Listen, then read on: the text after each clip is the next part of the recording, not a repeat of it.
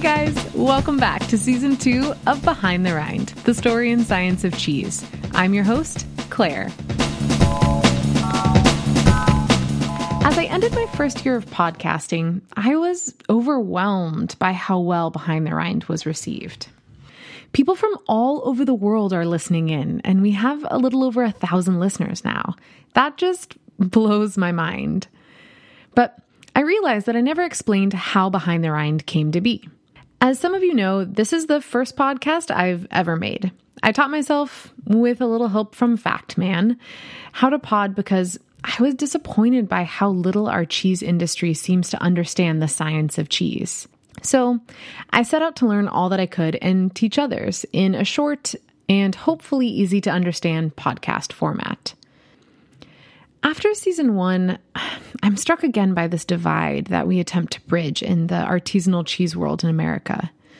We have this world of artisan cheesemakers and cheese industry folks who have tons of knowledge and information about cheese. We're like these weird, nerdy sommeliers for cheese. And then we have the majority of Americans who, when they think of cheese, think predominantly of Pepper Jack and Colby. They think of shredded mozzarella and string cheese.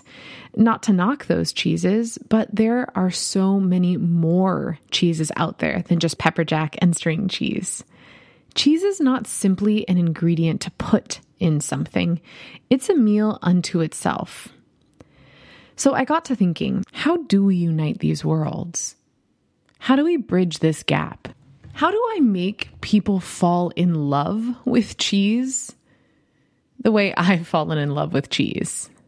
And I'm no love expert, but I do know that you can't truly love something you don't understand. And I think there's still a lot that we don't understand about cheese. And that's okay, because that just means that I get to make a lot more podcasts. Hopefully by learning, understanding the history of cheese, the cultures and traditions that have created the wide variety of cheeses we have, and understanding the science of cheese, what's going on chemically and biologically inside your cheese. Maybe, maybe just maybe. The more that we learn about cheese, the more we can love it. Season one of Behind the Rind read kind of like an outline of a cheesemaking one oh one class. Different styles of cheese, microbes that define your cheese, raw versus pasteurized cheese, basic milk chemistry, rennet one oh one, a history of mountain-style cheese, and a history of sheep's milk cheese in America. But if your job title doesn't read cheesemonger like mine does, all that might be kind of inaccessible. So beginning in season two, we're switching stuff up a bit.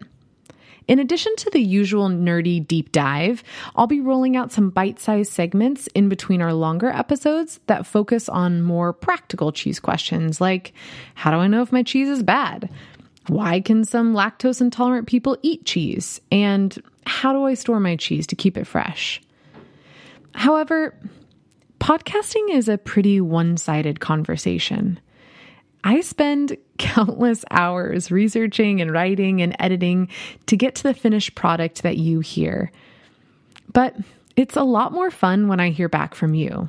Even an email saying what you liked and didn't like about an episode is incredibly helpful. So if you have any questions or curiosities, compliments or constructive criticism, please feel free to shoot me an email at claire at behind the rind dot com. Emails from listeners literally make my day. That being said, stay tuned for season two's first episode coming out soon.